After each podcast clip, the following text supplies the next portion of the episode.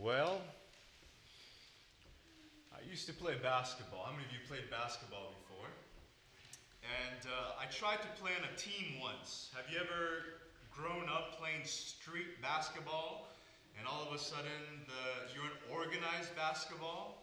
It's like a different world completely.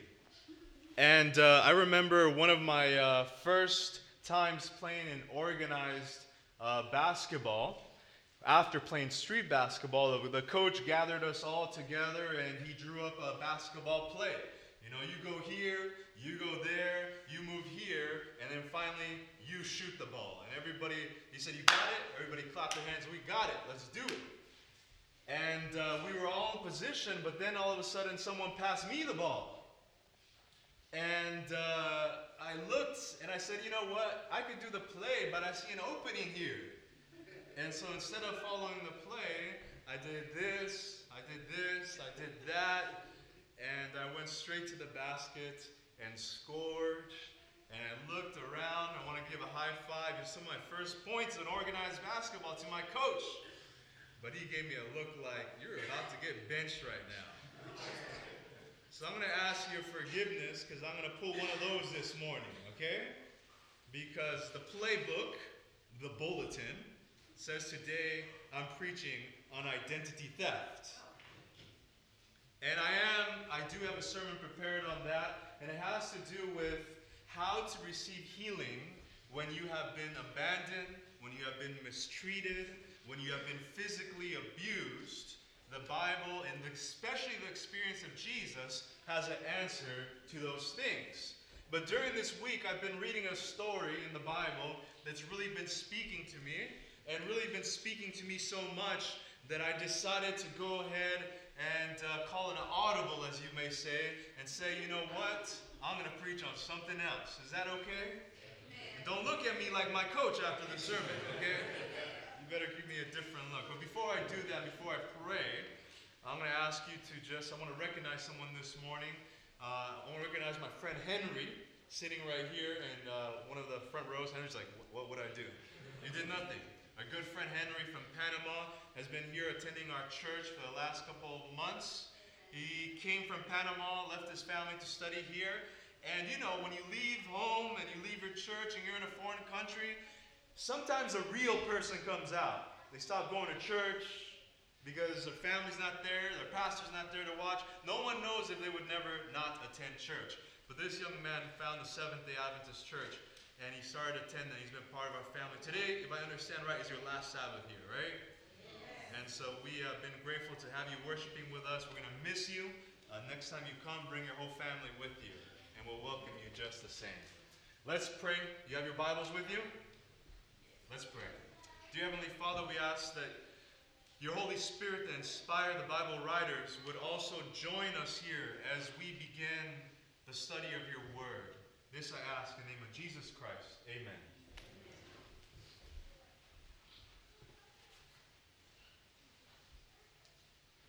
Jesse. Sorry, I forgot something before I began.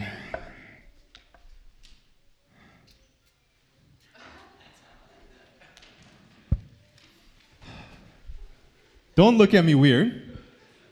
You guys don't use cologne or perfume? Tell the truth. Who has used cologne this morning? 2, 3 people. How many people, or ladies, I would hope, have used perfume this morning? All right. A couple of hands. Well, I completely understand why perfume or cologne is not as important today as it was maybe earlier on in Western Europe when, as I heard, it was invented in France. Maybe it wasn't. But I know that they used it many years ago in France because back in the days, they didn't have running water and they didn't have that hot water all available. So we usually like to take a shower every day or maybe every other day. But back in the days, they didn't have this commodity. They didn't have the opportunity to take a bath or a shower every day. And so they would sweat and they would have body odor. And they would have to go out in public. They would have to interact with people. So they came up with this wonderful idea, something called cologne and perfume. And cologne and perfume in those days was not only meant to be sprayed to smell good, but you had to pick the right cologne and perfume that would mix with your particular sweat smell and your particular body odor smell to then create a nice smell between the cologne, perfume, and your body odor. And so you would go and you would find the right combination and you would go out in public, and even though you hadn't taken a shower for a week or maybe 2 weeks, people would say, he smells good. She smells good.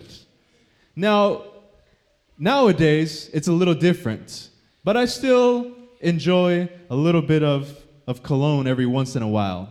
But when I go to the store, you know how it is. They have shelves with, it seems like, hundreds of colognes and hundreds of perfumes. And after you take a breath of one or two, they all start smelling the same to me. Have you guys had that same experience? They all smell the same to me, and I try to tell my wife, which one do you like? Because I can't tell the difference anymore. Sometimes they give you a little bit of the what's it called? They give you the coffee beans to help you to reset your nose and smell it again. But even though all colognes, when I go shopping, smell the same to me, there is a difference I notice between the cheap ones and the expensive ones. Have you noticed that too, or is it just me? You see, I notice that when you buy a cheap cologne or you buy expensive cologne, they kind of all smell the same still. They all have a nice odor to them. They have a nice smell to them.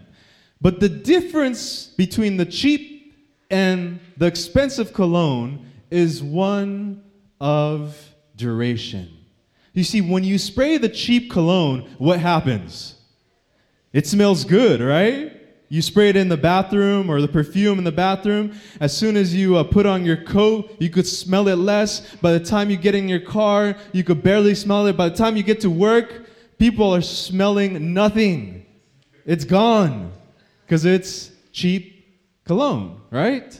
Or cheap perfume. But you know the expensive kind. The expensive kind, you could put a little drop here, you could put a little drop here and there. And as soon as you open it, as soon as it hits the air, it not only invades your body, but it invades the atmosphere. It starts diffusing around you. It fills up a whole room. It fills up wherever you go. And as you walk by, people smell it. And it's not just for 1 minute, 5 minutes, 1 hour, but it's throughout the whole day that you smell that delicious perfume or that manly cologne, and you smell the difference. Now, I don't know why that is. Someone once told me it's because they put in the expensive cologne the oils of a skunk. Have you smelled a skunk before? You know, if someone gets sprayed by a skunk, it usually takes a hard, long time to get rid of that smell, right? And so there's something in that skunk oil that they put in the expensive colognes that make it last for a long time. And so are you smelling my cologne, or are you not smelling? Is it diffusing? No, it's not. It's the cheap kind. Not I can't afford anything better. But today, I want to go in the Bible, and I want to open up a story of a woman and her expensive, extravagant, over-the-top, fragrant oil. I want you to read a story with me of a woman whose oil and her scented oil and perfume or cologne, whatever you wanted, filled the room with aroma that everybody could smell. And in fact, people are still smelling it. Turn with me to the book of John, chapter 12 in your Bible. John, chapter 12. And we find the story of a woman called Mary. Have you heard of her before? Mary in the Bible. If there's someone next to you who's feeling a little tired, give them a little tap, a love tap, and say, hey, I got you. Don't worry, I got you. And if someone doesn't have a Bible next to you, you scoot on next to them and say, don't worry, I got you. I got you. All right? We're there? Amen? So the Bible tells us a story of a woman who goes and buys expensive, extravagant, over-the-top, fragrant oil. And the story begins with these words. Now listen carefully. It says, then 6 days before what? I said 6 days before Passover, Jesus came to Bethany, where Lazarus was, who had been dead, whom he had raised from the dead. And so here we have a story that begins in a town of Bethany. Now, the town of Bethany is an important town in the Bible because it is a town that was very close to Jerusalem. In fact, it was only 1.5 miles from Jerusalem. Is that walking distance? We say depends, Pastor. Is it winter or spring or summer? What is it, right? It was walking distance for them, 1.5 miles. But what was so special about Bethany was that it was a home of three friends of Jesus. What were the names of these three friends of Jesus? It was Mary, Martha, and Lazarus. That's right. And in fact, this was a place that anytime Jesus came to Jerusalem, he would first always stop in Bethany. He would always stop in Bethany because he knew that in Bethany, in the home of Lazarus, Mary, and Martha, he would always find a warm bed and a warm meal. Do you guys have a home like that somewhere? Where you travel somewhere far and you have some friends that you know you'll always have a warm bed and you'll always have a warm meal. Henry, I'm looking at you. Next time I go to Panama, I expect a warm bed and a warm meal, okay?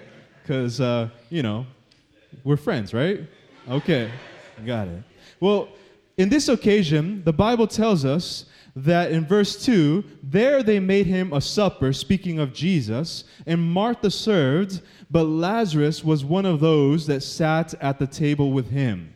Now, this was not a normal meal. This wasn't just you're stopping over, let's have some dinner. In fact, when this story is told in another gospel, it is said that it was hosted by Simon, who had been healed by leprosy by Jesus. And we find that Lazarus and Simon were there hosting Jesus because they wanted to honor him with a special meal. And why did they want to honor him? Why did they want to have a special meal for him? Because he had raised someone from the dead and healed someone from leprosy. I mean, if you're ever going to throw someone a dinner, you should probably throw someone a dinner who brought you back from the dead, right? Or someone who healed you from leprosy. So this was a special meal. This was a meal that was honoring Jesus. And so the Bible tells us that they gathered, and of course, maybe Martha had a catering business, I'm not sure, but the Bible tells us that she was serving the meal, maybe in gratitude for what Jesus had done for her brother.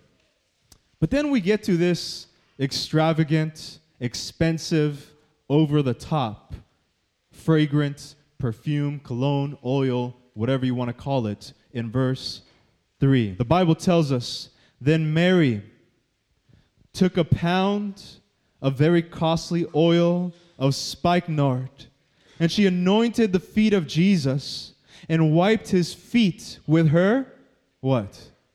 With her hair. And the house was filled. The house was what?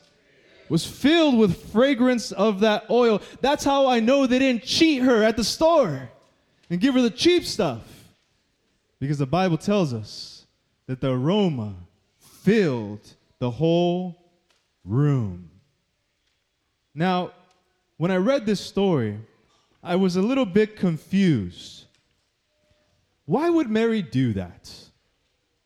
Why would Mary pour this fragrant oil on the feet of Jesus? I mean, if you think about it, isn't it kind of weird to spray someone with cologne or perfume?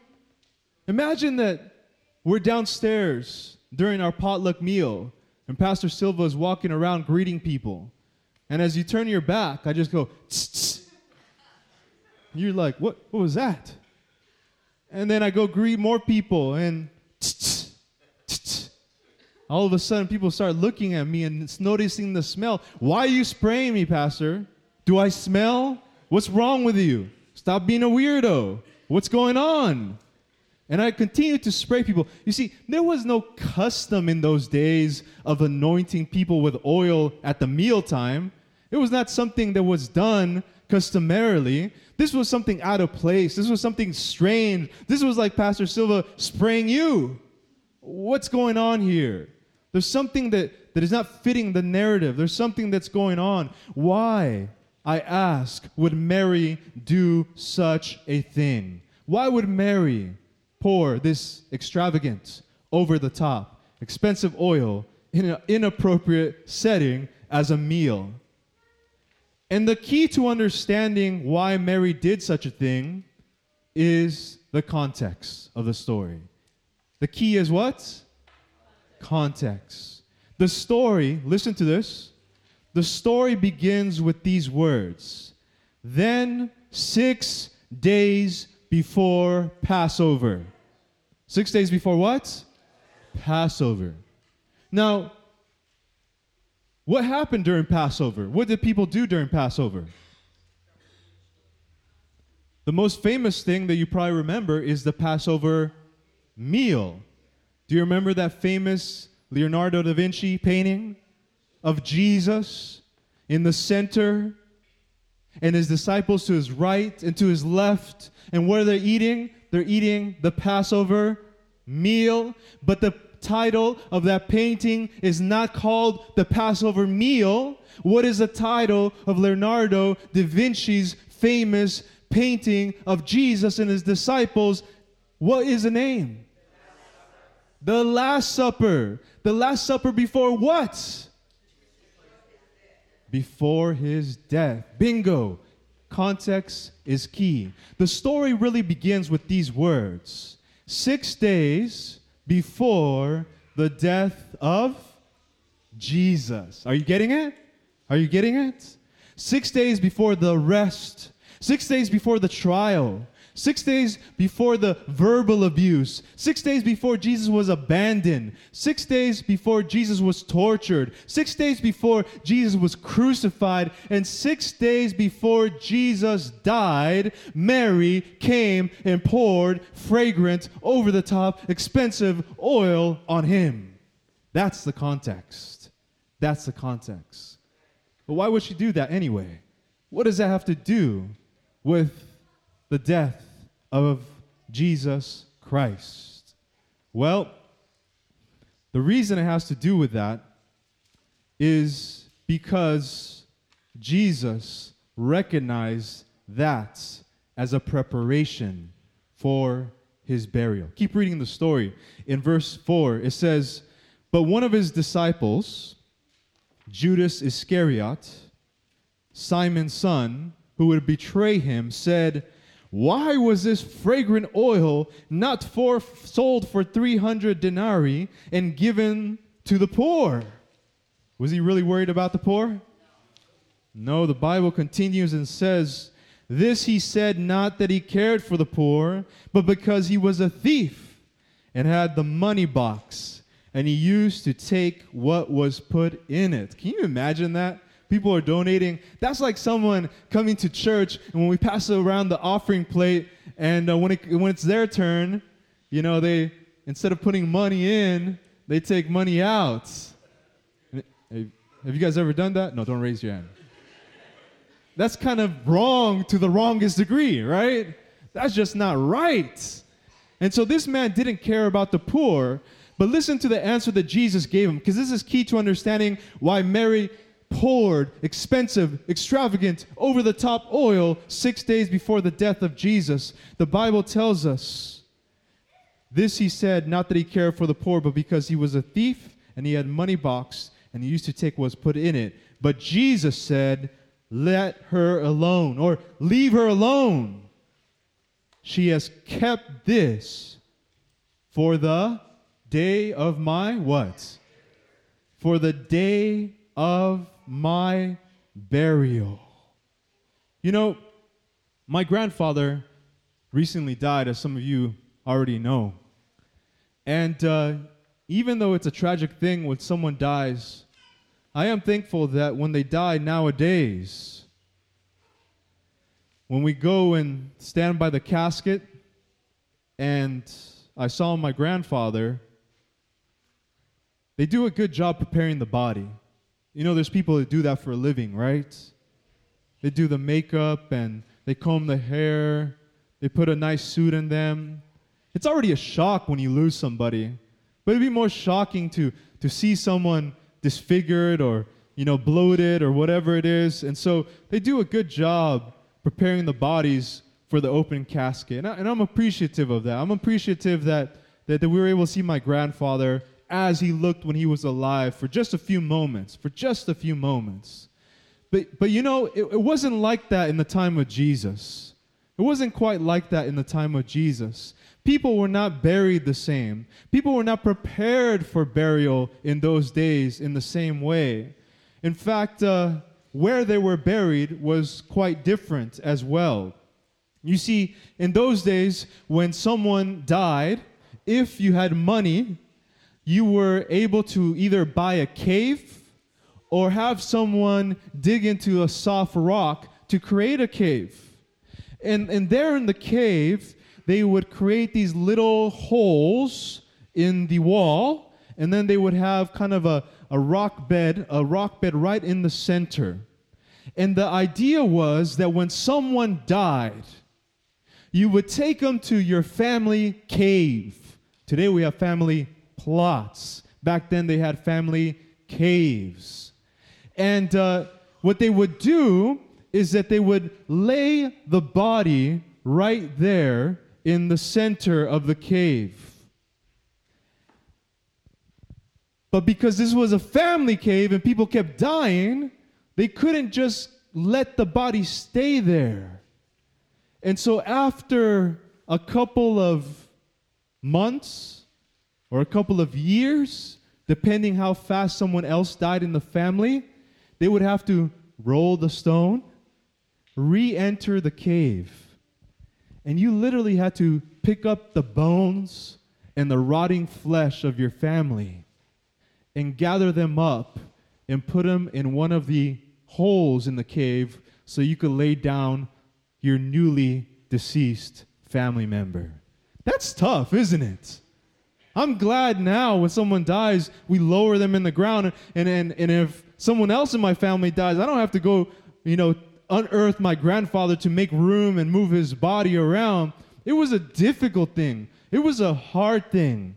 And so in order to make this a more pleasant task, the Bible tells us that when people were buried in those days, they would wrap them with linen cloth. And every time they would wrap them with linen cloth, they would put some myrrh there. Are you listening? They would put some aloe there. They would put some spices on the body. And finally, they would just pour a bunch of expensive, extravagant, over-the-top perfume, cologne, or oil on that body. So that the next time they entered that cave, they wouldn't only smell flesh, but they would smell spices, they would smell cologne, they would smell perfume, and they were able to do that task better. Now, when we think about the life of Jesus Christ, though, we find that in Luke chapter 23 and verse 53, I want you to turn with me there, Luke chapter 23, Matthew, Mark, Luke, chapter 23 and verse 53.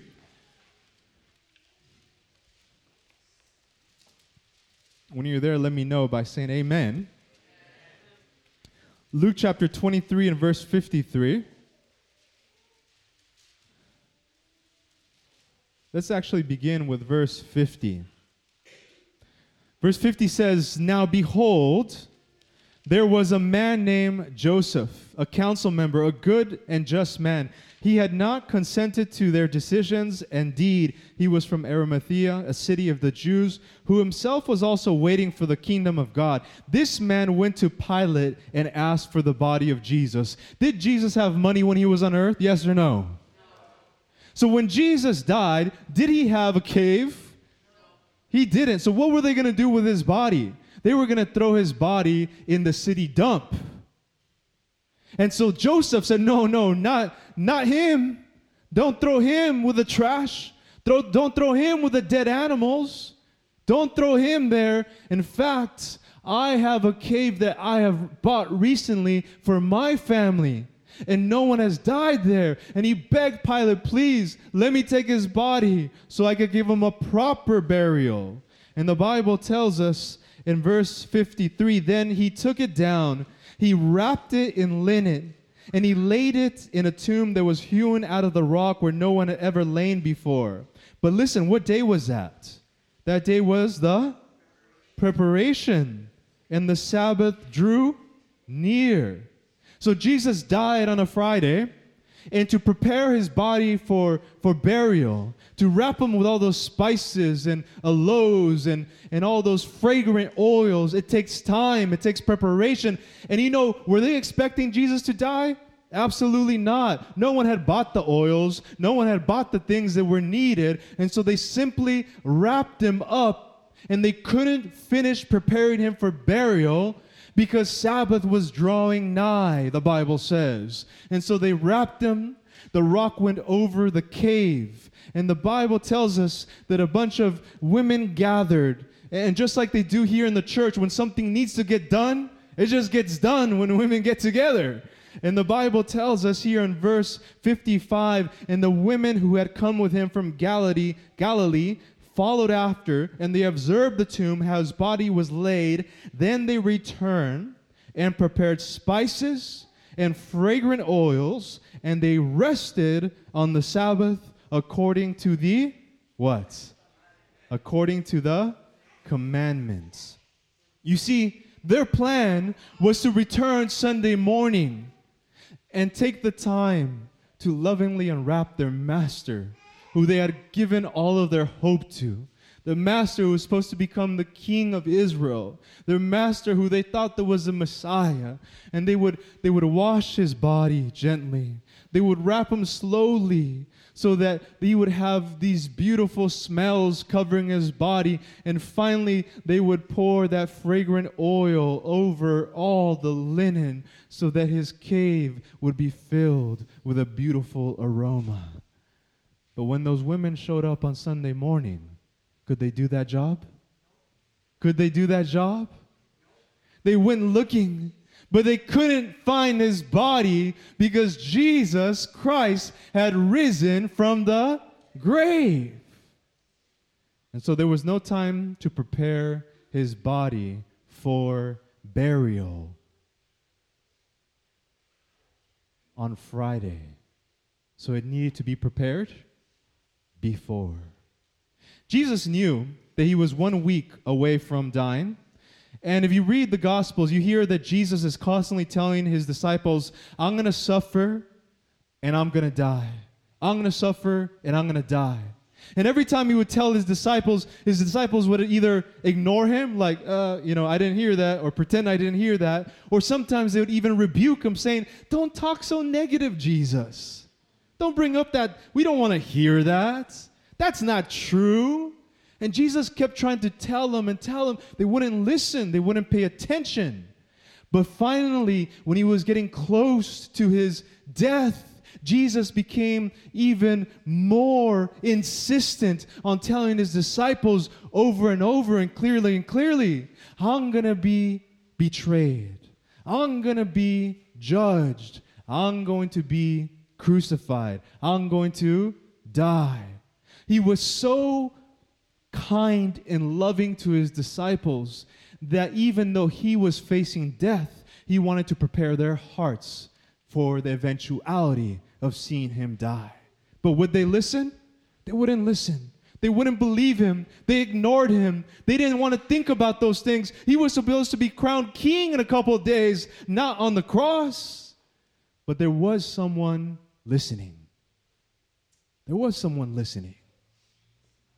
There was someone listening because she loved Jesus and what he had done for her.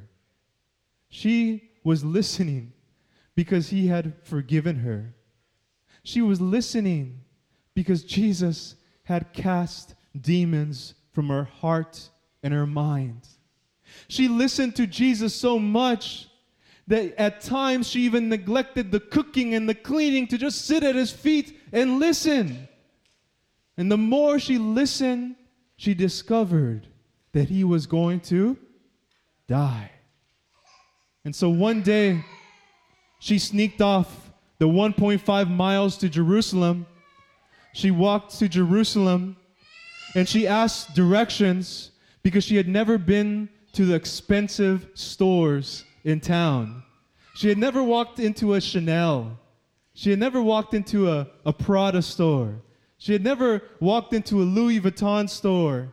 But she asked that day in Jerusalem, where is that store at? Where are the expensive stores? They gave her directions, and she arrived there at the store that had the fragrant oils, perfumes, and colognes. When she walked in, the owner took one look at her and dismissed her. She can't afford anything here. What is she doing here? But as she walked up to the counter, very humbly, she pulled out her purse and poured out $40,000. Extravagant, expensive, over the top. The owner's eyes got big. He had $40,000 on his counter, 1 year's wage, and he asked, what can I get for you? Now you wanted to do business. And she said, give me as much of the best and most expensive fragrant oil that I can buy with $40,000. He looked at the $40,000, looked at the top of his ware. At the very top was the best of the best. He brought it down and poured out about a soda can's worth of fragrant oil. That's expensive. $40,000 for about a cup. And he gave it to her. She put it in her purse, scurried off back to Bethany before sunset. The next day was that special meal for Jesus. Everybody gathered. Mary's sister Martha was busy making the food, preparing everything. Simon was inviting his guests. Lazarus and Jesus were the ones everybody wanted to see and talk with. And they gathered around the table. The food was being served. Everything was going well. Everything was going fine. Mary finally arrived at the party. And even though she was waiting for the death of Jesus to pour out this fragrant oil of $40,000, when she saw Jesus, something just came upon her. Something just took over. And she couldn't wait until his death anymore. I've stood at the caskets of many families when their loved ones dies, and I've heard so many times, if only you were alive, I would now do this with you. If only you were alive, I now would say this to you. And they put in all these gifts and mementos into the casket, but it's too late to say I love you. It's too late to give a gift. It's too late to go on a date. That was before, and I think that maybe Mary thought that at that moment when she saw Jesus, what's he going to appreciate it when he's dead? I want to give it to him now. Or maybe it was like me and my daughter. When I buy her birthday gifts, when I buy her Christmas gifts, and she comes to me about a week before her birthday or a week before Christmas, and she gives me a big hug and tells me, Daddy, I love you. And my heart is just bursting with love. Immediately I run to the closet, pull out that gift, and I come to her. And I say, I love you too. Here's a gift for you. And my wife says, what are you doing? That's for Christmas. That's for her birthday. And I said, I know. But I love her so much that I can't resist giving it to her. And so Mary, even though it was for his burial, sneaked up behind him, broke that bottle. She didn't want anybody to know. She didn't want anybody to know, but poor Mary, she had never bought anything expensive in her life. She had only bought the cheap perfume. She didn't expect it to make much of a scent anywhere because she was used to her cheap cologne. But as soon as she broke that and poured it on his head and on his feet, the aroma filled her nostrils, filled the nostrils of Jesus, filled the nostrils of the disciples to the right and to the left of them. Then it started spreading throughout the whole table. Finally, it spread through the whole room. And at the end, it filled the whole house.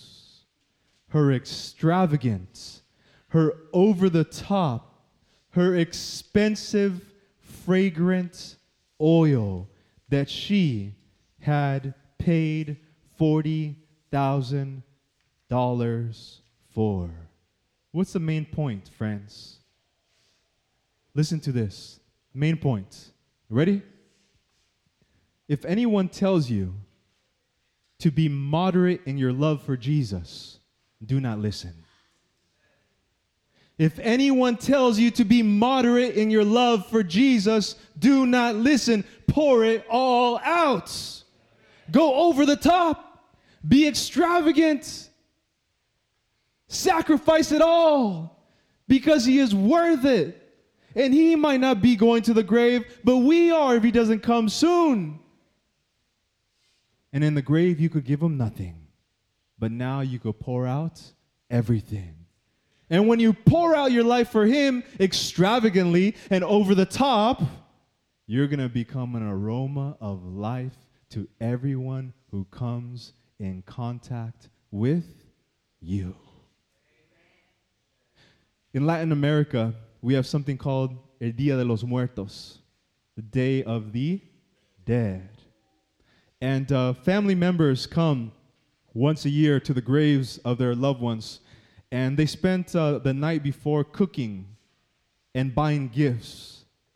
And they bring those meals and those gifts to the graveside, and they leave them there, gifts and meals. And they talk, supposedly talk to their dead loved ones. And then they leave, and they come back the next day. And wouldn't you know it, the next day, the gifts are gone, and the food is eaten. Amazing, right? Well, the caretakers of the cemetery have a delicious meal on that day. And about 1 week later, you could find all those gifts at the pawn shop. Because it's too late for them. It's too late to give. God gave his son for you. He gave extravagantly. He gave over the top, and he gave the most expensive and precious thing that heaven could pour out for you.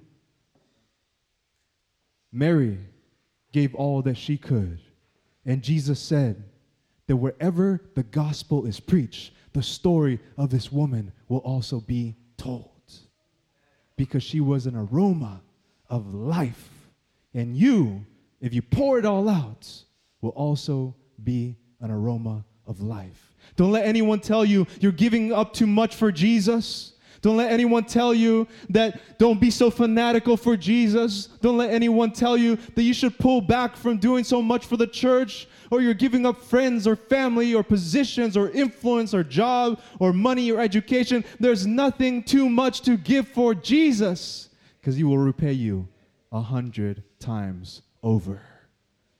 And so the lesson today from Mary is don't let anyone tell you to not give too much for Jesus. Can you do that for me? Give it all for Jesus. Don't wait until it's too late. Give it now. Give it today. Give it right now. God bless you.